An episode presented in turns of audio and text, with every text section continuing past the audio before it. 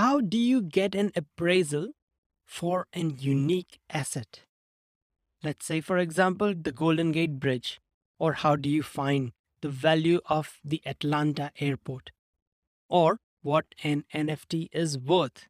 And that is the question I wanted answered. And that's why in this episode, I am interviewing Bharat Kanodia. He has 20 years of experience and he has signed off on over 4,500 valuations worth over $2.6 trillion in assets globally. Hello, innovators and explorers. Welcome to another episode of the Web 3.0 podcast. I'm your host, Sam Kamani. I am an Amazon best-selling author and a tech startup founder. I'm here to take you on a journey to explore this new land of Web 3.0, which is filled with opportunities that can help you build generational wealth. So, Bharat, it's great to have you on the show. I would love to know a bit of your background. You have an extremely interesting background everything from writing for the Inc magazine to to evaluating companies for so many different organizations would love to know your background how did you get started in this space and what you're doing these days i've been in valuation all my career of 20 years and i have been fortunate or unfortunate to have valued some of the most unique interesting assets in the world, which includes companies like Uber, Airbnb, Yahoo, or uh, unique assets like the Brooklyn Bridge or the San Francisco Bay Bridge, Golden Gate Bridge, or uh, the Mirage Casino or Atlanta Airport or Alaskan Pipeline. I not only value companies, I also value unique tangible assets. I nowadays I can also value NFTs. So most people in my world, in the valuation world, they silo themselves and they might say, I value, say, only commercial real estate or something like that. I don't subscribe to that theory because over the last 20 years, I have been able to value all kinds of assets of diverse risk and liquidity. So I'm not afraid to roll up my sleeves and look at something unique from a fresh perspective. Yeah, yeah. Oh, that I have so many questions because as there are so many new types of assets these days that didn't used to exist. No one had even heard about 10 years ago. If you'd say to someone, uh, most people didn't know even six months ago what an NFT was compared to what is happening now. So I have lots of questions on that side, on the three side of things, a Web3 type of assets such as cryptocurrency tokens, um, NFTs, all those sort of things. And I have my own thesis on how to value like on the NFT and the token side of things. I have a question first on the the old school side of things how do you even get started with valuing something like a bridge or a company or something like that? Of course company you have profits and losses and last years of financial records and stuff but what about a bridge which has things tied to economic impact? How do you get started with something so big like that? The reason i'm successful in valuing unique or one of a kind type of assets is because I don't take my eyes off the fundamentals of valuations, Sam. stay the same. You can mm. change the asset or the asset type, but so long as you ensure that your foundation is that of the fundamental valuation theory, you can value almost anything. So even a bridge or an airport, you're using the fundamentals of valuation, which is you're looking at a cost approach or you're looking at a income approach or you're looking at a comparison approach. So cost approach is what might it cost to replace the bridge today? The income approach is what is the cash flow from the bridge? And present valuing that cash flow to today. And the third way is how much are similar bridges are selling for or being built for in the market today and comparing that to the bridge or the asset that is at hand. Now, there are really only three ways of valuing everything. Now, there are subcategories within these three approaches. So there are really only three approaches. Now, somebody might come to you and say, no, there are six approaches or eight approaches. You know, those approaches are just subcategories within these approaches. So I could also say, yeah, there are 50 approaches of valuing something. Yeah, but the main buckets are these three. That's yeah, that's very interesting. The prices in the market sometimes don't reflect the valuation. I'm sure you would have seen, especially in the last two years, when people have had a lot more time and they're using that time to spend on Reddit and or anywhere all on Discord groups or Twitter or anywhere. And they get, I don't know, emotionally driven rather than valuation driven. And so that's why I feel like the, the prices don't match. AMC should not be valued at that, or GME should not be valued at that.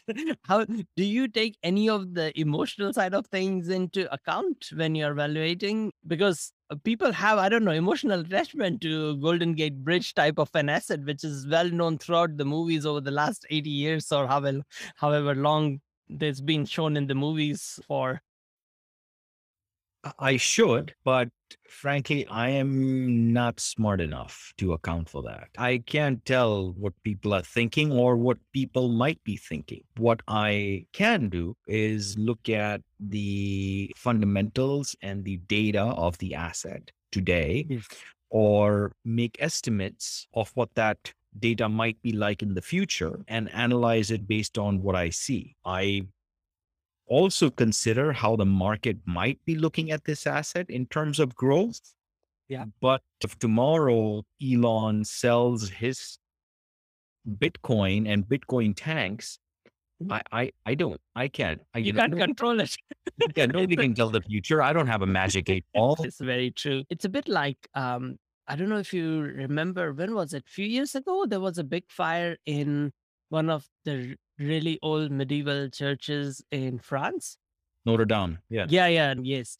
And immediately, because it was such an emotional icon that people all around the world fundraised and and rebuilt it and stuff. Or, or not i don't know rebuilt it but billion dollars were immediately raised. And at the same time there were other fires around some a lot of other churches in africa and no one paid attention. No we don't even know. We didn't even hear in news. It's just i was looking at a comparison that it didn't get any media it didn't get because it wasn't an emotional attachment so it, they have uh, they don't have the what you call cash reserves but this is a backup emotional capital that they have built in people's hearts that they can raise revenue anytime they want they, same thing if anything happened to golden gate bridge people will raise money immediately to fund it because it's happened here in New Zealand or other places I've seen when um, a beloved structure is damaged. Um, money comes in from everywhere.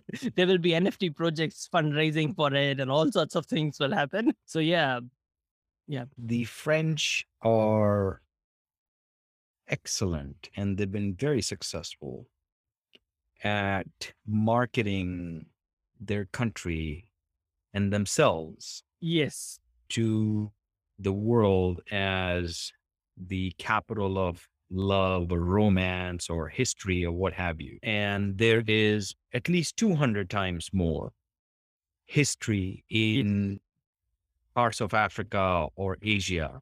yes, Uh, but again, it's all about uh, marketing. yes. Uh, the French are very good at that. My wife watches a show, and I'd hate to admit it, even I have started to watch it. It's called Emily in Paris. It's on Netflix.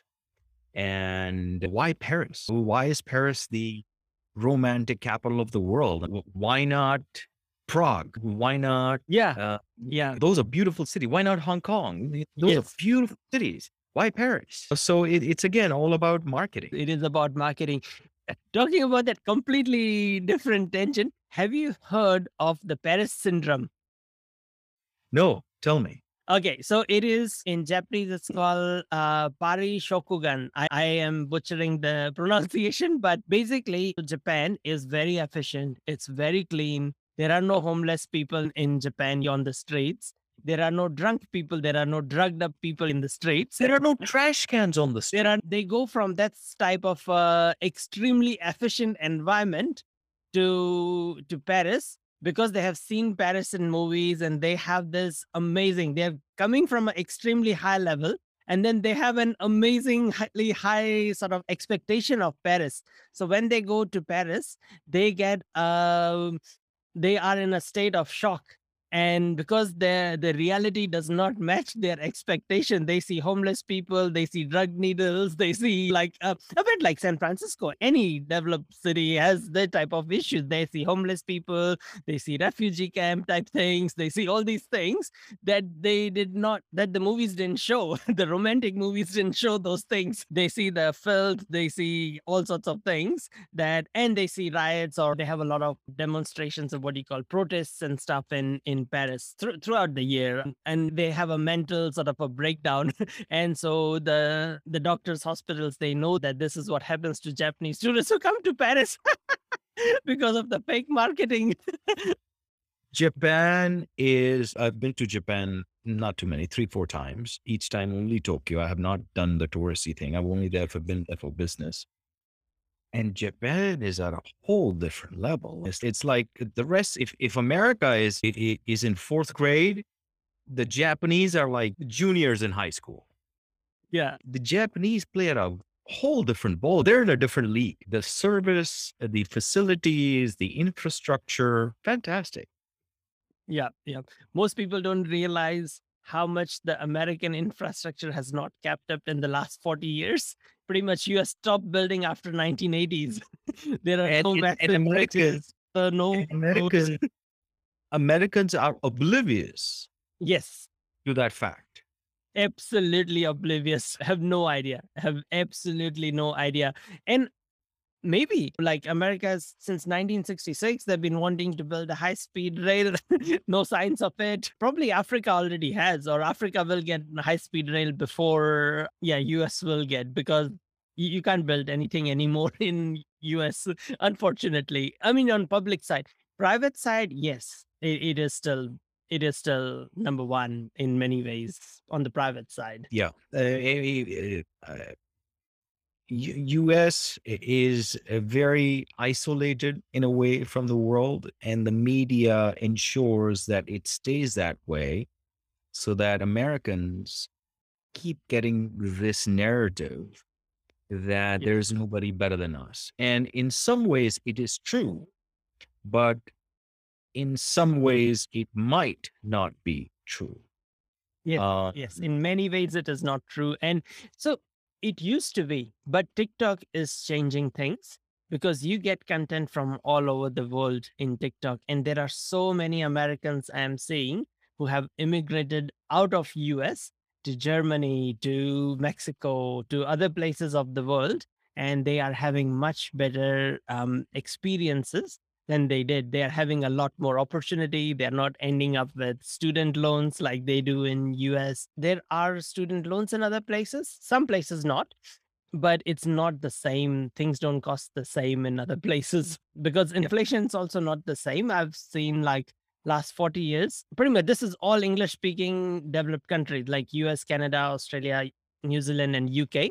All these places, last 30, 40 years, the cost for two things have gone up disproportionately, and or three things. And one of that is education. Second one is healthcare, which I'm sure you're aware of. But yeah, so that's very interesting anyway coming back to coming back to valuating digital assets or things such as mm. cryptocurrency. There are now 16,000 plus different coins. Let's mm. get started with the biggest one, the granddaddy of all, Bitcoin. How do you even, yeah, how do you evaluate it? Something like that. I can't. no one can, I think. I, I can't. I, I don't know what Bitcoin is worth. I feel like you almost feel like some it's a Ponzi scheme sometime. But who knows? I I, I, in fact I, I have you had a chance to see my YouTube channel?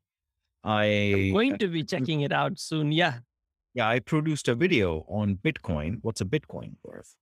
Yeah. And that video was done in April. And I stand by what I said in that video today. Bitcoin might be worth whatever, $50,000 or whatever it is worth today. I have no idea why. I think it's just because more people are jumping on the bandwagon and there's just high demand, short supply, and that's it. And anything which is only based on high demand and short supply seems artificial almost like the tulip. So uh, who knows? Maybe Bitcoin is worth a half a million dollars or a million dollars, whatever people say it is. But it is also to be noted that the people who make those speculations are also the investors in Bitcoin. So, so it is to their benefit to make such um, An assumption. speculations. Yes, yes. Or It is uh, absolutely a spec. Yeah. fundamentally, I don't know why it's worth that, but I'm not denying that it is worth that. I can't. That's what people are saying. If somebody's writing a check for fifty thousand dollars on Bitcoin, who am I to say that they are right or wrong? Yeah. Um, but as a valuation expert, I cannot come up with um, a fifty thousand dollar or whatever it is worth and put it on paper and sign my name on it. I just can't. I'm not that smart. So some things are just market driven. Yeah, that's what I was saying. That there was recently a quote I had seen. What do you call that? There were a lot of meme stock. I'm I you might have followed the meme stock phenomenon of the last two years. AMC, GME, BlackBerry, all, all these sort of meme stocks are and uh, so I have like friends who are in this sort of industry and who own their funds or whatever. And then they were like they saw that they're 30 times, not 30%, 30 times overvalued some of these things. And they were very tempted to short it. But then they know that they've read quotes like this that markets can meme longer than you can stay afloat sometimes. And and that's what has happened. Their, their value hasn't gone down because people who are holding those believe in it to sticking up against the the establishment and they see the old school money who was shorting it based on fundamentals because fundamentally there, there is no demand for GameStop and all these sort of things which are going bankrupt. So of course they'd be shorted. And so yeah, anyway. Anyway, that that's a different story. Talking about um talking about the valuation of of Bitcoin, l- let me share a, a different perspective. Now I don't hold disclaimer. Uh, I hold an extremely insignificant amount of of cryptocurrency. I don't hold a lot, even though I've been um, in this space and looking in this space. And let me share the what do you call the utility of it, of how I have used it personally. And I had to use it because I had no alternative. As you, most is made up by someone. It might have backing things to it, but it is made up either by governments or by kings or by someone. And it is uh, uh, similar sort of a scenario. But anyway, that's a separate topic. Coming back to the utility, we live in a developed country. We have access to banks, we have access to financial institutions. A lot of the world lives in parts of the world where they do not have access to a bank. They don't have any ID card. They don't pretty much anything. They do have a phone. They do have internet connection, but they don't have access to to pretty much all the other things that we have. So they cannot even get an id to get a bank account or or even the bank accounts are not accessible in their country or the government can take over your bank account when they want to in in those cases. So i employed a what do you call a, a developer in nigeria. Mm-hmm. And he doesn't have he doesn't want money in any other form apart from a digital currency like bitcoin because that is the only thing accessible to him. So i can pay him in bitcoin and when he wants to buy something he can spend it in that. And so he can earn directly working remote jobs around the world get paid in bitcoin or any other cryptocurrency and he can spend in that. So there are like nearly 1.5 billion people around the world who are unbanked who can start taking part in the global economy without ever owning a bank account and if that is not a big utility that is what we use money for exchange of of value for transfer of wealth. And it is already being used no, not only bitcoin other currencies as well by tens or hundreds of millions of people. So how would you value something like that Again, I stand by what I said. There are, I'm sure, many utilities to it. I think Bitcoin is not something that is going to go away tomorrow. But what might happen is if Bitcoin gains too much momentum to a point where the US dollar or the British pound or the Chinese yen, RMB, they start losing their value and momentum starts to move too much around Bitcoin, yeah it's very easy for any um, government in the world to link money laundering or terrorist activities. uh, Absolutely. Bitcoin Absolutely. It, it has happened. reasons like that because Yes. Bitcoin is off the radar Yes. and it can be accessed by anyone anywhere.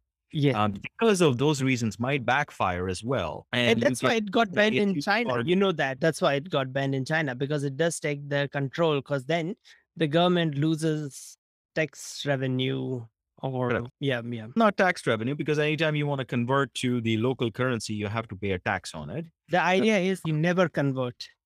You just Right, spend but- in that as well. Okay. Yeah, but you're relinquishing control. And one thing governments Don't want. Yes, they never want to relinquish control. I think it will be, I, I believe in Bitcoin. I think Bitcoin would be a great thing if it really does work. But I am just apprehensive that governments are not going to like relinquishing control. Yeah, Uh, yeah. and they might pin a illegal terrorist activity or money laundering with Bitcoin, and there's a reason for them to ban it completely off the charts. Oh, yeah, yeah. It's likely to happen in bigger countries, not in smaller countries, because they want a technical edge. They want to allow innovation. So, just there are what you call like tax havens around the world, whether it's Bermuda or Dubai or wherever. Similar things will happen in smaller countries. They will allow tech innovation around finance, around cryptocurrency, around DeFi, decentralized finance and stuff. And bigger countries won't because they want to control, they want to retain control, and smarter talent will move to to smaller countries like this. Talking about tulip mania, people, I do realize the value of bubbles. Is tulip mania created trillions of dollars of wealth over the last 200 or more years for Netherlands. So even now, Netherlands controls the flower trade of the world. It's worth tens of billions, or if not hundreds of billions every year, even though it's so small like Netherlands compared to the global and it controls 60 70% of the global flower trade. So whenever a bubble happens, it sucks up all the talent and then it rides that wave and it controls and completely dominates that industry, just like what Silicon Valley did with all the dot com bubble and everything. It sucked up all the talent. And even now, if you look at the number of unicorns made over the last 20 years, 60 70% of would be made in that extremely small geographic area out of the whole globe. And that's part of it is because the smartest people co- uh, congregate there and and it becomes like the center of industry and trillions of dollars of startups in total if you collect have been born millions of jobs have been created all around the world because of all those things. So bubbles happen and the same thing is happening in the web3 and the crypto space. It is getting it is sucking up all the talent out of every industry whether it's marketers developers anything you say and working in in cryptocurrency in tokenization defi decentralized exchanges they're called dex all those sort of things. So i think that the future in five ten years you would see that it is already creating billionaires and multimillionaires like never before. I don't mean just about speculation about other things. There's so much um, happening that it's gonna be very big. that, that's what my sort of feeling is. But yeah, anyway, that's a, that's a separate topic. Talking about NFTs, how do you value them? NFTs are valued similar to art. yeah, That depending on what the NFT is, you're looking at. So uh, uh, there's usually no income stream for the NFT. The cost of creating one is also almost negligible. So the way you really think about NFT is what are similar NFTs selling for in the market? Similar to how you value houses or cars. So that that's how I value NFTs. So if somebody came to me that, hey, I made this little doodle on paper and I created an NFT, I will be looking at, hey, what are similar doodles made by unknown artists or unknown artists or what have you Yeah. are selling for with similar NFT property are, are, are selling for and not just listing for, selling. So that'll be that's the way I do it. yeah, yeah. How about the access? How do you value the access? So it's NFTs can provide access which art could not.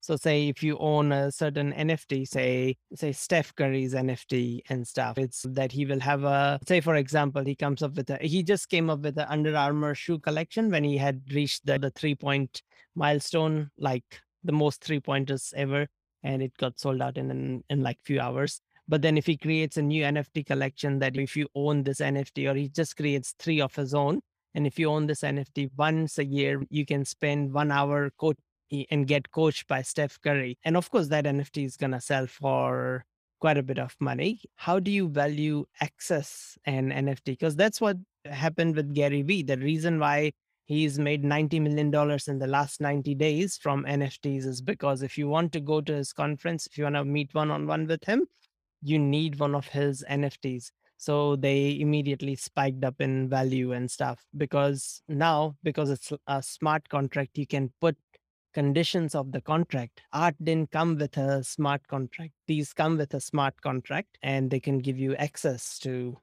to anything, pretty much whatever you put in the terms of the contract. It could be that you get 50% of the income from an oil refinery if it's an oil refinery's NFT collection. It could be anything, whatever it could be. Do you take into consideration the Yes. you look at this? Yeah. Again, it just depends on how the contract is written up. If you're trying to value access, so say for example, a few years ago, lunch with Warren Buffett Yes, uh, exactly. Two million no, dollars or something? got sold or on uh, eBay Yes. for some ridiculous amount. Same same concept. Same yeah. Same concept. So I have not been asked to value something like that. And frankly, if I am asked to value something like that, Yeah. I will be looking at again what's within the contract Yeah. and be looking for assets that have similar properties or similar contracts, Exactly right. what they sold for in the market. I would like to think there are other ways of doing it, but I think that's the most appropriate way of doing it. Yeah. It Uh, comes back to the same three things you said earlier the cost, the income, and the similar assets. Exactly. So things. again, I, I I don't take my eye off the ball. I I stick with the fundamentals, and that's why even if you throw something unique at me, I am I, I can follow through with that valuation. That is very cool. And I can see that your thesis stands true across different asset types and across different platforms. The three things. That's why I was taking notes when you were saying that, okay, you need to look at these three things. And yeah, but what do you do when you are the first one in the market, the first NFT project, like in CryptoPunks in 2017? They didn't know what to put their value as, and now they're worth millions of dollars each NFT. It's just because they were first, just the first piece of something, first Yeah. shoe, first stamp of something.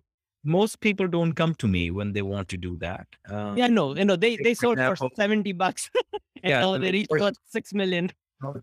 ten thousand bitcoins were sold for. I know, I know Um, exactly. I don't know. It, it could be anything, right? If somebody wants to buy this shirt, what is it worth? Five dollars, ten dollars, fifty dollars? Who knows? Who knows? Dep- Yeah, Depends on how much uh, somebody loves me or hates me. I I can't quantify that. Yeah, yeah.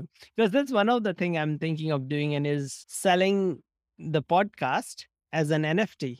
And, and just see what happens and just put it out to the audience and if they want they can purchase the podcast as in each episode or clips of the episode as an nft and then share the revenue with the audience with the guests with the, with all of those everyone shares the revenue and creating a dao around it like a Yeah, decentralized NFT is just a smart contract. That's all. yeah that's all it is yeah yeah Um, so that's what it would be that everyone will get a share of it. That's what it will, be in the contract. So that's what we are thinking of doing with this. Yeah. But look, no, that that is it, it's pretty much you've given me all the right answers, like all the answers on how you value and how your thesis can be used across different um, asset types. My final question is that do you have a ask? Are you looking for anything? No, if it just uh, help me spread the word for my YouTube channel. Um, Absolutely. and uh, you know, there's a episode I have done on NFTs, and there's an episode I have done on bitcoins. Yeah. If you want to uh, share the links of those episodes, We'll be putting those links under the show notes in every platform it goes, like Apple Podcasts and Spotify and all. all yeah, and, if you want to know what your podcast is worth, I have done an episode on what a podcast is worth as well, if that interests you. Oh, fantastic. I will check it out. I missed that one. I did see the title of the What a Bitcoin, like the. the Yeah, there's one on the- podcast also, and I am uh, playing a double role. Yeah. Yeah, so you might I'll- find that interesting. I absolutely will check that out. So thank you so much. What I'm going to do is put your LinkedIn and other social profiles underneath in the description as well. So if anyone wants um, to connect with you, follow you, um, reach out to you, they can do that via that. And yeah, look, it's been um, a fascinating conversation. I got to learn a lot about valuations. Thank you, Bharat, so much for your time. And I just want to wish you best of luck for, for yeah, ongoing growth. Sam, thank you so much for having me. I really appreciate it, and it was very nice to meet you. Likewise. And also, thank you to you, the audience of this podcast. Thank you once again for tuning in and listening to this episode. I would love to connect with you. So reach out to me. Reach out to me if you have any questions about Web3. I would love to answer them. And if I cannot, then I will find an expert who can. Finally, share this podcast with a friend who you think should know and learn more about Web3, who you think should get involved in the world of crypto, decentralized finance, metaverse, NFTs, and more. Thank you once again and have a fantastic day.